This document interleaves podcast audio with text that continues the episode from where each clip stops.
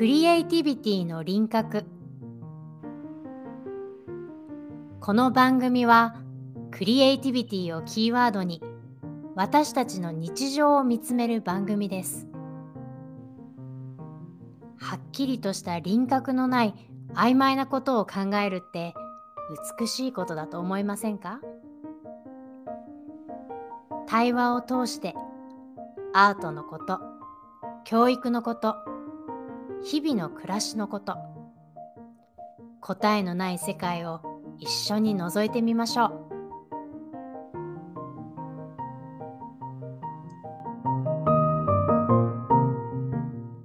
皆さんこんにちはこんにちは。玉川さやかと大河内千秋です。はい、えー今日は第に72話かなはい。はいえっとニューヨークにはい。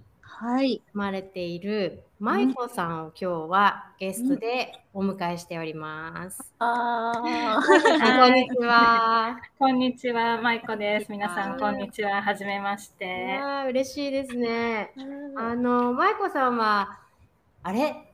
私たちのことどうやって知ってくださったんでしたっけ、そういえば。最初は、うんあの多分あのデモクラシーフェスティバルってなかったですあー幻あそうそうあそこだったと思うんですけど。幻。幻。ねそうだ皆さんあの私たちは去年の11月ぐらいだったかな、あのデモクラシーフェスっていうでデンマークでしたか？スウェーデンでしたか？デ北欧のね、デンマークかな？うんそうか、あちらの方でもずっと続いているこの民主主義を考えるデモクラシーフェスっていうのをあの日本でもオンラインでやるっていうお話をいただいていてそこに私と千秋ちゃんでこのしあの輪郭の公開収録をするっていう形で参加しようとしてたんですが、えーっと私がコロナになっちゃった。かそうだったんですね、その時。で千秋ちゃんも撃沈なんかでしてうん2人ともすごい体調悪くなってキャンセルになっちゃったんですよ。そうなんですね。そうでも私、そうそう、なんか時差の関係で、うんあれってね、いつも全部は出れないから見たいと思って、なんかどんな団体さんが出てらっしゃるのかなってこうページをチェックしていて、うんそのアート系の方もね、あの2つ、3つぐらいあったと思うんですよね。うんそうそう。それで、うん、惹かれて、あなんか素敵なことをやってらっしゃるなって思って。いやー出なかったのにこんな素敵な方ねて、なんでラッキーなんでしょうか。そう。でそこからご連絡いただいてなんか輪郭も聞いてますみたいな感じでご連絡いただいたのかな。うん、そうですね。そうでしたね。それで、ね。その流れであのちょっと今はあのストップさせていただいてますけれども、ペアレンツラボという大人がアート教育を通してこう子どものことを考えるっていうあの私たちのコースがあるんですけれど、それにね、舞子さん参加してくださっていて、うん、はい、とってもとっても素敵な方だなとその数ヶ月で思ったので今日はお願いいたしました。はい、私もすごく嬉しいです。皆さんとご一緒させていただけて。どうぞよろしくお願いします。はい、お願いしはいます。あのちょっと舞子さんのことをまず教えていただきたいんですけれども、はい、あうんのニューヨークで今どんな暮らしをされているかっていうのを少し教えていただけますか？あはい、そうですね。えーっと、今、私はニューヨークに住んで5年目、丸々5年ぐらいにうんなるんですけど、えーっと、子供は、えーっと、12歳のになる息子とうんうん9歳の娘がいて、はい。だからまあ、娘が4歳、息子が、えーっと、7歳かな、うんの時に来たんですよね。すごい。うん。で、えーっと、現地校に通わせて、ううん。んで、うん。まあその時だから娘なんか4歳だからまだまだすごい幼かったんですけど、年中さんですよね。うん。年中さん。で、こっちはあの、キンダーガーデンからあの、1年前、小1になる1年前から、まあもう学校にもうくっついてて、そこから勉強するって感じなので、ちょうどそこからあの入ったんですよね、うん娘は。そうそう。へえなんかそう年中ですよね。イギリスも一緒なんですね、イギリスもそうなんですよ、そういうあのレセプションで行って、うん。やっぱり学校前に1年間のね準備イヤーがあるんですよね、考えさせでも、もう本当そこからもう学校って感じですよね。そうですよね。準備しつつ。うん。うん。そっかそっか、うんへええじゃあお兄ちゃんの方は小1からってことですよね、小1です、そう。日本で4ヶ月だけ 小1、小学生生活して、で、こっちにうん夏に来ました。うん。へー。うんうんうん。で、日本人学校じゃなくて、うん。で、うん、そうですね、まあ、せっかくの経験なのでね、まあ、現地校に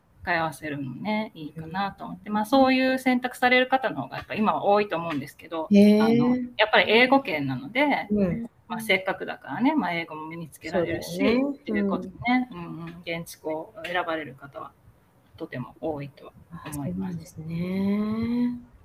あでちなみにあのニューヨークっていうと皆さんあのマンハッタンのなんかこう摩天楼があってとか想像されると思うんですけどねえーと私が住んでるのはですねあの郊外なので、ねえー、とマンハッタンに行こうと思ったら電車に乗ってうん。1時間ぐらいかかるんですね。おお。へえ。うん、駅から、うん、でその電車も別にその東京みたいにこう5分ごとに来るとかじゃなくて、うん。えーとね、通勤の時間でまあ20分に1本ぐらい？で日中は30分に1本とかしか来ないんですけど、まあ、そういう電車で郊外とマンハッタンは夫はねマンハッタンのオフィスに通って、え。で、いやまあ、子供は基本的にこの郊外で生活してるっていう感じなんですけど。郊外っていうと、どの程度なんか環境ってどういうイメージですか？あのねなんか普通あの駅の周りに、まあ、ちょっとしたなんていうの、まあ、ちょっと商店街でもないけどそのショッピングストリートみたいなのがあって、うん。レストランとか、まあ、お店ちょっとしたうん。お洋服屋さんとか、うん。まあ、サロンとか、うんカフェとかそういうのもそこにまとまってる感じでそのストリートに。はい。でもうそこ過ぎるともうなんか住宅街。で基本は車生活なのでそんなたくさんまあ人歩いてないんですけどその商店街のそのストリートの周りはまあ歩いてる人もいるねみたいな感じかな。でもうちょっと10分15分歩いたらもうほんと車で、うん行き来してる人まあプラスこうレザーで自転車乗ってる人とか。なんか自然とかはある感じなんですか？あなんか自然なんか木はすごいたくさんあって、へえ。で基本的にだからリスがいたりとか春はウサギが出てきたりとか。あのね。近くにその自然なんかネイチャーセンターみたいなのがあってうん。でそこの中とかに鹿がいるので、まあ、たまに鹿そその敷地からとか普通に鹿は出てきてあったりとかしますなんかそういう感じです。いいな。ねうんなんか全然想像ついてないわ、やっぱり。うんうんやっぱりだから1時間行くともうそんな感じなんですよあね。そうなんですね。うんニューヨークでもマンハッタン行ったらそんなね木がわーって茂ってるとかそういうのじゃないので、あうんーへえ、素敵だな。なんか夢が しまうわ。行ってみたい。うーん。それで、あの、現地校っていうと、もうなんか、舞子さんは多分英語もかなりお話になるんじゃないかなと思ってるんですけど、ええ。うんあの現地校に通わせるっていうのは、そのあたりは勇気いりませんでしたか？その学校のことあがーわかるのかしら？とか。うん。でなんか自分がなんか勇気がいるっていうよりも、うん。まあ、その子供たちうんにとってやっぱりもちろんチャレンジなことはチャレンジだから、うん。こうちゃんと見てあげなければいけないなとはうん思って、うん。で行く前にねその特にあの息子の方が年齢が上なので、まあ、娘はそんな心配しなかったです4歳だから、うん。まあすぐ逆に日本語を心配しないといけないと思ってあまあ実際そういうふうになってるんですけどでうん。息子の方は英語をまずねキャッチアップできるようにしてあげないといけないっていうことで、ううんん。行く前にまあちょっとねチューターさんつけてお願いしたりとか、まあ、そういうのしましたけどもうん。やっぱり、うん、まあ来て、うん。まあ後から思うことでもあるんだけどああだからあの時はやっぱりすごいストレスかかってただろうなとか、うん。うんうん。思うことありますね。だからそのごなんていうのかその年齢相当レベルで言えばうん。本来はもっと表現したいこととかね、子供の中にもたくさんあって、でもなんかそれを全部言えないもどかしさってももちろん大人でもあると思うんですけど、うん。ちゃんとあるのにそれをこう出せないっていうのはやっぱすごいねなんか辛いしなんかストレスがね、うん。かかることですよねそうですよね。うん。うん。なんか私も結構イギリスに18歳で行ったんですけど、なんかその時に誰に言われたんだったっけな忘れちゃったけどやっぱりあの英語圏の国ではその何か思ってても言わないっていうチョイスをしちゃうと、うん。察してはもらえないからねって言って言わないイコール何も考えてないっていうふうに取られちゃうから、うん。あの片言でも何でもいいから言わないとって言われたことがあって、すごいそこがきつかったの覚えてます。ああ、でも、さやかさんでもそうなんですね。そうなんです。だからおっしゃる通り、あの日本語では言いたいことが山ほどあるのにそうそう、英語ができないから言えなくて、黙っちゃうじゃないですか。そうするうんと、なんかやっぱりおとなしい子みたいな印象になっちゃって、何もなんか考えてないとか言うことがないみたいな風に最初の方は思われちゃってたから、そこはすごい悔しかったですね。だけど、うん数年いて、ベラベラ最後は喋るようになると、ちょっと人人が変わったようだと 言われてましたけど。ね、やっぱその文化の違いってありますよね。ね伝えないとっていう。ねうんうん伝えないといけないっていう、うんそうですよ。ね。ううんんまあ、それはなんか根底にねあるものとしてすごい大きく違うところですよね。うんなるほどね。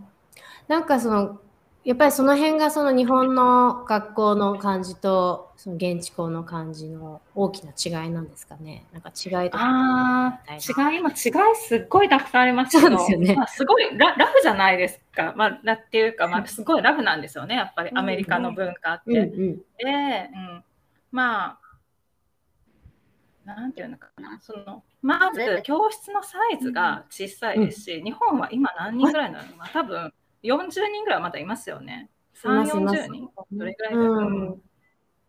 で、やっぱ多くても22、3人。で、うん。うん、でまあ年によってその変動があったりするので娘うん最後のクラスなんかすごく小さくてほんと十何人って感じだったんですけど、へー。1415人ぐらい、うん。うん。ものすごい少なかったかな。いいねうん。まあでも大体だから20人ぐらいなんですよ多くても。いい。でまあでそれがやっぱり先生の目の届く限界かなって私も思うし、ですよ。うんううん。ん、でその中でまずその教室のその机のセッティング自体も、うん。あの日本って、まあ、今も皆さん私の時代だとこう前向いてみんな並んでましたけどああいうのじゃなくて、うん。こうなんか4人ずつぐらいこうグループになってうん。座っていて、うん。うん。でなんかこう多分何ヶ月かしたら先生が席替えするよって言ってまた好きなこと自分でたちで選んでこの子とグループになりたいとか、うん。例えばなんかこの子たちはわーわーうるさくて嫌だから自分は集中して勉強したいからこの子とペアになるとか、ううん。ん。うちの息子とかもそういうに言ってた時あって、この算数の得意ななんとか君と一緒に座りたいとかね、うんうん。例えば、うん、とか娘はなんか一時期その結構一人でいる感じで他にこうグループになりたい女の子がいないからすごい大好きな先生の横に席をうん取ったりとか、うん。そういうことをしたりとか、まあ、そういうのからしてなんかすごく自由だなって思うし、うんあと結構マットレスでこう床に座ってみんながなんか思いもになく作業してる時間とか、スライド見てる時も床に座ったりとか、うん、なんかそういうその空間自体のなんか使い方が違うなってこう見に行くとねすごい思いますけど。うんそんな20多くて 20, 20人ぐらいみたいな設定、先生は足りてるんですか、日本は先生が足りないからっていうのも大きな問題だと思うんですけど。ああそうなのか先生がね足りないか。うんあのアメリカはでも公立って言ってもうん全然日本みたいにこう一律なわけじゃなくて、うんもう地域によってすごく差があるんですね。なるほど。結局その公立そのいい学ってされてるところは、うん。それなりに裕福な方たちが住んでいて、うん。その税金を払ってるからその町シティなりタウンなりが潤ってるから、うん。でそういうとこはいい先生も来る。ちゃんとうん。なんかいいことができるうん。けども、うん。例えばもっとこう貧しい地区とかに行ったら先生がこう備品とか持ち出しであのっていうやっぱり学とかもあるみたいなのでそこは本当に地域によってすごい差があると思うんです。だからいいとこはどんどん良くなり、うん。悪いところはまあ大変っていうかね。なるほどね。うん。そうだ、そうアメリカは州ごとに法律さえ違うんですもんね。そうね、うん。全然、うん。で、州の中でも、で、同じ市の中でも、本当ね、通り一本向こう行ったらまた全然、こう、ガラッと空気変わったりとか、そういうふうにね、うん。結構ブロックブロックで住んでる人とか文化がガラッて変わるっていう、うん。ね、世界なので、うん。それは違いますよね。うん。うん。もう私の中でアメリカって映画の中の世界なので。えどんなイメージですか？いや、いやー全然だから絶対そうじゃないんだろうなって思うイメージしかないですよね。そのだけどでも遠い日本超えたらっていうのはなんとなく想像つきますけどね、うん。イギリスなんかもそういう感じあるので、でも、うん州によってそうそう何々州に行けば死刑にならないとかそういうシーンとかあるじゃないですか 映画だと。ああ、ありますよね。あと、なんかね川のね、向こうの州行ったら、あの、そうそう血そう。統は許されているとか、ここではダメだけどとかね、昔のねそういうの全然はすごいな。全然感覚として分かんないなっていうのはありますけどね。でもなんかさっきの床に転がったりとかしながら、うん。そのスライド見たりとか、なんかそういうのは私リラックスしてていいなってうん。思うし、うん。そうですね。ああと、あの、多分日本と違うのだと、そのショーテルっていう時間があって、何？あの小さい頃からショー、だからショーテル、だから見せて自分の、うん。そうそうそう、うんうん自分の紹介したいものを何でもいい。例えばねもう小さい年齢だったら自分のぬいぐるみとかでもいいし とにかくなんか自分がうん。みんなに紹介したいものを学校に持って行って、うん。でそれについて手を何かおしゃべりするっていうそうそれからプレゼンみたいなものですよね、うん。いやいいね。そういう時間とか、ううんん。あとそのお誕生日になるとうん。その、お誕生日の子が、うん。なんか例えばお母さんが学校に来て、うん。ちょっと一緒に本をみんなに読んであげるとか。だからうん。何かこう発表する機会っていうのがでそれは何を選んでもいいわけなんですよ。だからこれをしてくださいって学校から言われるんじゃなくて、うん。なんかこういう機会があって、うん。これはあなたの時間だから何かしていいみたいなそのショーテルなりねうん。そのバースデーの時のプレゼンなりなんかそういうのがたくさんあったなって今思い返すと。いいですね。ねうんいいですね。うん、私もやろうかな、幼稚園の正面で。ああそうそういいと思いますねよ。ねうんうん。でその子のことも分かるじゃないですか。うんあこの子こういうものが好きなんだな本当とか。本当。うんうんへえ、面白いですね。うん。なんか日本だとそのね、発表会みたいになっちゃうもんね。すごいそうそうね、なんかフォーマルになっちゃいますよね。うん。なんかもっと気軽にそうそうできる感じなんですよね。うん。こうだらだらとした時間が流れるのっていいですよね。うん。ね。なんか大人が全部ストラクチャーしちゃうんじゃなくて、やっぱそう子供たちの中からうん。好きに子供たちが時間を使ってっていうのが、うん。そういう仕組みがあるんですね、すでにね。うんまあ、あとやっぱものすごいなんか褒めてくれますよね。まあ、うん。私個人としてはその褒めることだけがいいとはうん、私自身は思ってないんですけど、その褒めるってねなんか使いようだと思うので、そうね。まあ、だけどもそのこう表現の仕方とかうん。すごいなんか先生がその面談で言ってくださるとか、うん。えっとなんか本当によく見てくださってるなと思うし、うんうん。なんかそれそのねシャワーを日常的に浴びてるってうん。素敵だなと思って。うん。なんかそう、やっぱアメリカ人の私のこのざっくりとした イメージ。で、やっぱり自分のことを、まあ自己肯定感じゃないですけど、自分のことをこう、称賛するっていうことを、うあのいい意味でね、あのん。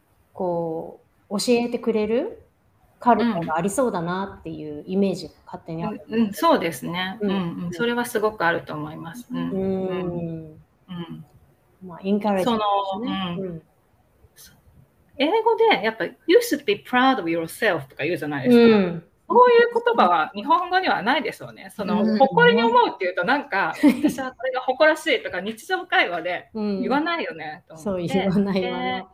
あとなんか何かの時になんか他の人とその最近誇らしいと思ったことは何かっていうことを話したんですけど、誇らしいと思ったことあったかなとか思ってその時に、なんかあんまりそれをなんか日常的な感情として、うん。なんか日本語で考えた時にうん。持ってないなと思って自分の中に。いやー確かに。うん。うん。うん。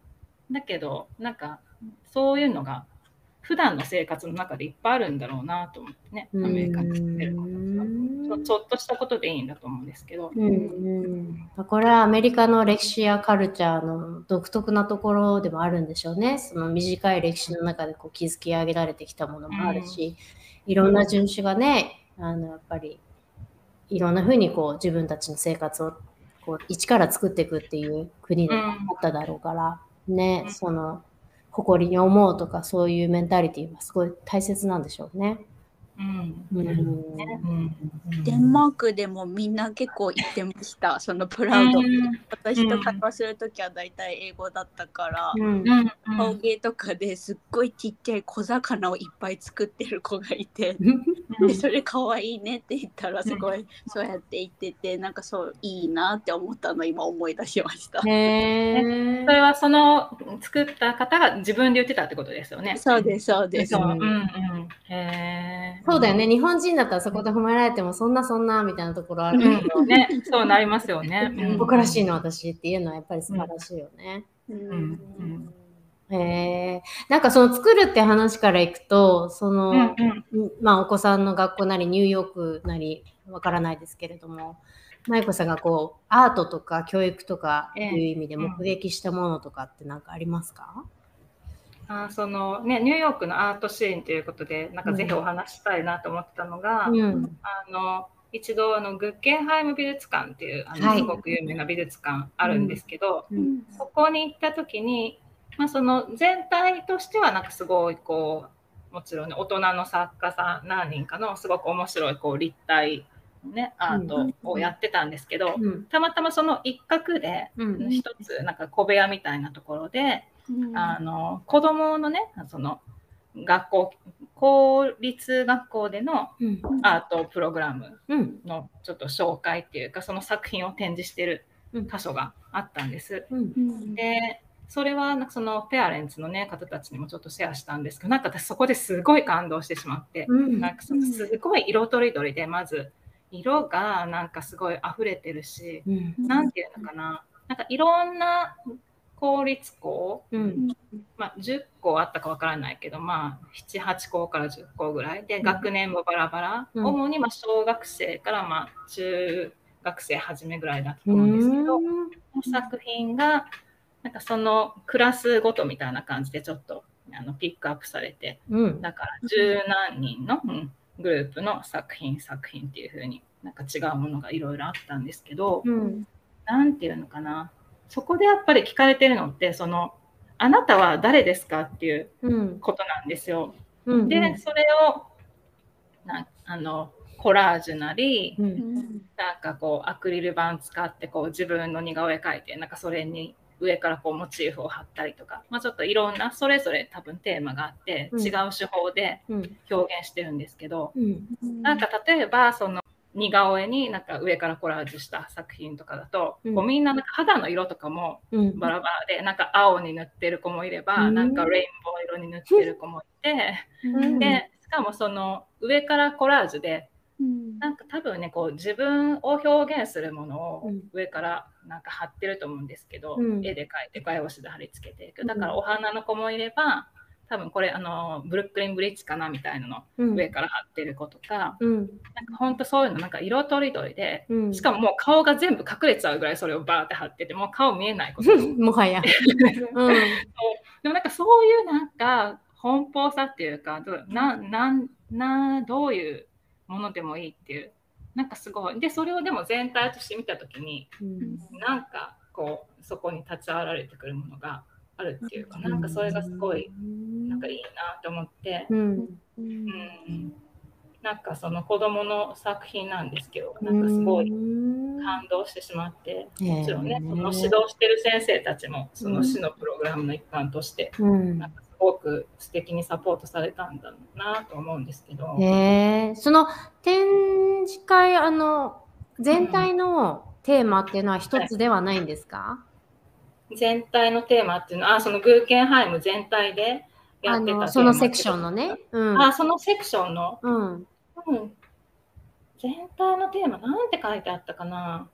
ちょっと、それとも子供たちのアートみたいな感じでまとまってたものなんうですか、ん、なんかそのね、ニューヨークシティの、なんかこれはなんかアートプログラムなんですっていう説明あったと思うんですけど、うん。そうですよね。うんそうか。でもやっぱりアイデンティティとか、なんかそういうことだったように思うんですけどね。なるほど、なるほど。うんでもそういうことってうんなんかその自分がね小学生の時を思い出してうん。別にこう「あなたは誰ですか?」とか聞いて聞かれなかったの別に本当自分の人生を振り返って 「あなたはどういう人ですか?」って、うん。うんうんうん、やっぱそういうことを意識するようになったとも大学生とか、まあ、社会人とかそういうふうになったらすごく私って誰なんだろうとか思うようになったけど、ういやもうなんかこの段階でこの子たちはもう日々あなんかあなたは誰っていうなんかそういう問いを聞かれて、うん、なんかそういう環境にいるんだななんかそれが、うん、うん、ただなんかちょっとねなんかじんとするっていうかなんか全然違うんだなと思って自分の育った環境と、うん、うんっていうふうに思いましたねそれ見て。みたいな、なんかすごくパワフルだったんだろうなっていうイメージが今湧いてきましたけど、うん。なんか本当舞子さんが今おっしゃった通りその自分が誰なのかっていうのをうん。探求したり模索したりする時間って私もロンドンでダンスをやることになってそうせざるを得なくなってうん。まあもはやそれが当たり前になったんだけどでもその時間がある人はじゃあ大学とかでそういうチャンスがあればやるんだろうけどうんでもそれがないまま大人になってる人だってたくさん日本の場合はいるだろうし、そうですね。うん、なんか教育の中であなたは誰なんだって聞いてあげたりとか自分で探,、探求する時間があるっていうのは一生もののなんかこうビジョンを与えてくれると思うしそれがあるかないかは大違いですよね。うん、そうそう。うん。なんかね、その、本当その問い一つで、なんかいいんじゃないかな。なんかその聞いてもらったっていうことが自分も思い出せないので、うん、うん。だから考えもしなかったっていうかね、そその年の時に。うん、うん。で、やっぱり日本はこう違いが見えにくい。違いって本当はたくさんあると思うんですけどうん、ただただ見えにくいだけだとは思うんですけど、うん。だから聞かれないと、なんか意識化されない確かにないかなと思うね。うんうんうんうん。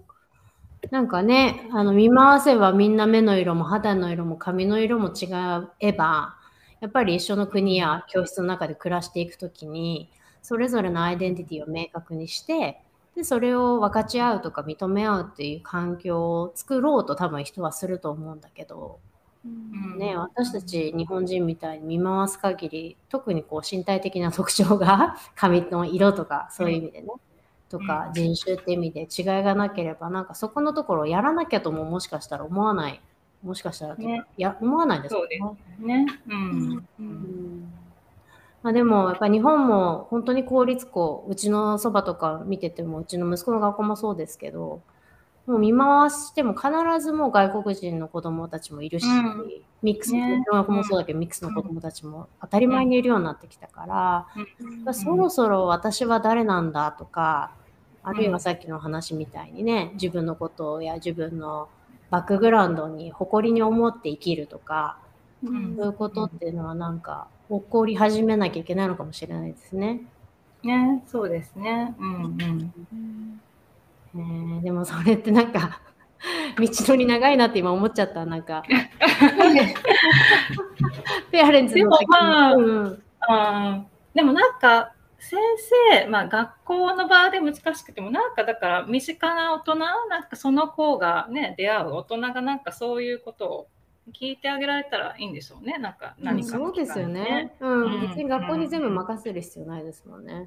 ううんん。でもなんかアートがそういう時間になってるのがすごく今いいなと思って聞いていて、うん。あのうん。この話がそもそも出たきっかけって、そのペアレンツの中であのあるお母様が学校の公立の図工の時間の時にあのうん。子どもたちが、あのピアニカを弾いているあの絵を描きましょうっていう課題があってうん。でも構図も何も全部一緒にさせられてそのピアノを弾いてる手はあのリアルじゃないといけないからって言ってこう手手を紙の上に乗せて手形を取ったものを切り取って貼るみたいな。切り取ってそうそうそうそうそう。だからよく見ると全部手はなんか全然別物みたいなのがベタっと貼ってあってでうん逆の手は書いてはいけないっていうルールがあって。っていう。うん。枠組みがねもう決められちゃってるってことそうそうそうそうそう。こうやって書きなさいみたいなね。うん。だからそのお母さんが見た時はそのバックグラウンドの色とお洋服自分が着てるお洋服しか自分を表現できる場所がないから子供たちのエネルギーが一番向いてるのはそのバックグラウンドの色と服だったっていう話をあったと思うんですよね。それがさっき聞いてるとその自分の顔がそもそも見えなくなっちゃうくらいコラージュしてあるとか、やっぱそこは大きな違いを感じますねアートの役割としてね。なるほどな。うん、うん、考えさせられました。うん。ね、同じアートに触れる機会でもここまでアプローチが違っちゃうと、うん、もちろん出てくるものも違うしやっぱり一番大事なのは子どもたちの中で起こってるプロセスが変わってきちゃいますもんね。うん、うん、あとねあの、アートで今思い出してましたけど、その美術館に行ってて、うん、結構みんなすごく対話してますよね、こっちの人見に来てる人同士が。なんかその絵について、なんか意見をこう、なんかすごく楽しそうにね、カジュアルな感じで。それはお友達同士とか、うん、あとまあそのお母さんが子供たち連れてるっていうのでもすごい質問してるお母さんが、うん、子供たちに質問してたり、子供たちに分かるようになんか説明投げかけてたりとかなんかそれがやっぱすごい見習いたいっていうか、うん、ああなんかいいなこの空間ってすごい思いますよね。やっぱりこう絵はじっと見てた体験しか私の中にないので、静かにね。ね、うんうんまあなんかマナーみたいなところありますからね。美術館を静かにするみたいなところがあるけど、うるさいですね。なんかそう与えられてるものじゃなくてこう決まったものがなんかそこから始まるものなんだなと思って、うん、ここではアートは、うん、なんかそこからこう自分の意見を出したりでその人がどう感じてるかとか、うん、ね、どういう視点があるかとか、うん。そういうなんかツールの一つでもあるんだなと思って。ああなるほどね。対話対話が始まっていくコミュニケーションが始まっていくなんならあの全然知らない人と話し出したりもしますもんね。あそうですね。うんうん。なんか話しかけられたりします、実際一人で行ってると。うん、そうか。うん。いや、いいなうん。なんかアートがやっぱりこう、自然に馴染んでる感じがあるのかななんて今想像してましたね。うん、なんかね、敷居が高いものじゃなんかないんでしょうね。なんかもうちょっと。うんうん、料金とか見ても入れたり、ただだったりしますもんね。そうそうね、うん、ね、そう、ただでね、なんか入れる日とかが大体あったりするのでね、そういう意味で開かれてますよね、よりね。ね。うん、あの模写とかも子供たち床に座ってしてませんか？ニューヨークなんかもね。あうん、ね子供を見たかわからないけど、でも普通にあのしてる人、大人でも、ね、大人でも、ね、います。うん、そうね。うんうん。子供もきっとね、その子供がね、学校から行くような時間とかあったら、絶対いるんだろうね。ね。なんか制服着た小学生みたいなのがダダダッと入ってきて、みんな床に座って、ベターと座って書いてるみたいなのがよくロンドンでは見かけてましたね。うん。うん鉛筆一つ持って入ったら大変なことになりますからね、日本の美術館ね。そうか、そうか。いや、ニューヨーク行ってみたくなりました、今日で。嬉しいです、ね。舞子さんは次はどこに行かれるんでしたっけ？あえっ、ー、と次は、えーと、マレーシアのクアラルンプールにしばらく、はい、行くことになっています。もうしばらくはそのいろんな国にこう転々とされていくご予定なんですか？ちょっとまだあのマレーシアの後ねどうするかっていうのは決まってないんですけれども、まあなんかせっかく子どもたちがねこうやって、まあ、本当にかけがえのない、海外で過ごすっていう時間を5年もらったので、うんね、なんだか、でもそれって多分、あの経験したことのない方だとその子供だからねこうすぐ英語を身につけられるとか、うん、なんか、うん、簡単なんでしょうと思われる方もいるかもしれないんですけどでも本人たちにとっては、まあ、そんなことはやっぱりなくて、まあ、親として見てた私の目からしても、だからまあそれはそれは日本にいてやるよりはもちろんそういう環境があって、よりやりやすかったかもしれないけど、でもなんか本人たちとしたら、まあ、全然こう最初は何言ってるか分かんない中に放り込まれ、なんかそういうなんか自分を表現できない辛さとか、なんかそういうのを乗り越えて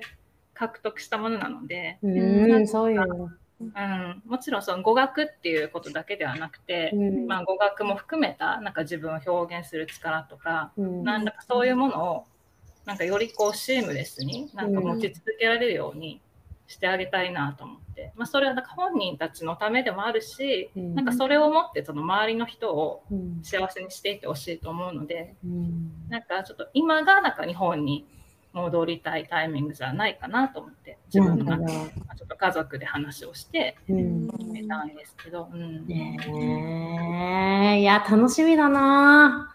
なんかねどういうふうにお子さんたちが育っていくのかなって感じもするしねえ。こう舞子さん。どうなるんでしょうね。ねえ。すごくこうビジョンを持って子育てされてるから、ね、ただあの英語喋れるようになりたいっていうところに結構あの行ってしまう意識がいってしまいがちだけどやっぱりそこにはカルチャーのこともあるし、うん。ねえあの自分を出していくって本当に勇気のいることだし、エネルギーのいることだと思うからそれを小さな子供たちがねそうやって頑張って獲得していくっていうのが本当に聞いてて感動しちゃいますね。うん頑張ってほしいな。うんうん。またぜひあのマレーシアの話も聞かせてくださいね。全然また違うと思うので。ぜひぜひそうですね、ねえ本当に。うんうん。へーなんかもっとお話聞きたいですけど、ちょっとここで一旦はい。終わりにします。はい。はい。今日はどうもありがとうございました。いこそ、いや、楽しかったです。やー楽しかったし、もうなんか全然足りないです。またぜひお話しさせてください。お願いします。ははい。では、ありがとうございます。ありがとうございました。皆さんまた次回お会いいたしましょう。さよなら。さよさようなら。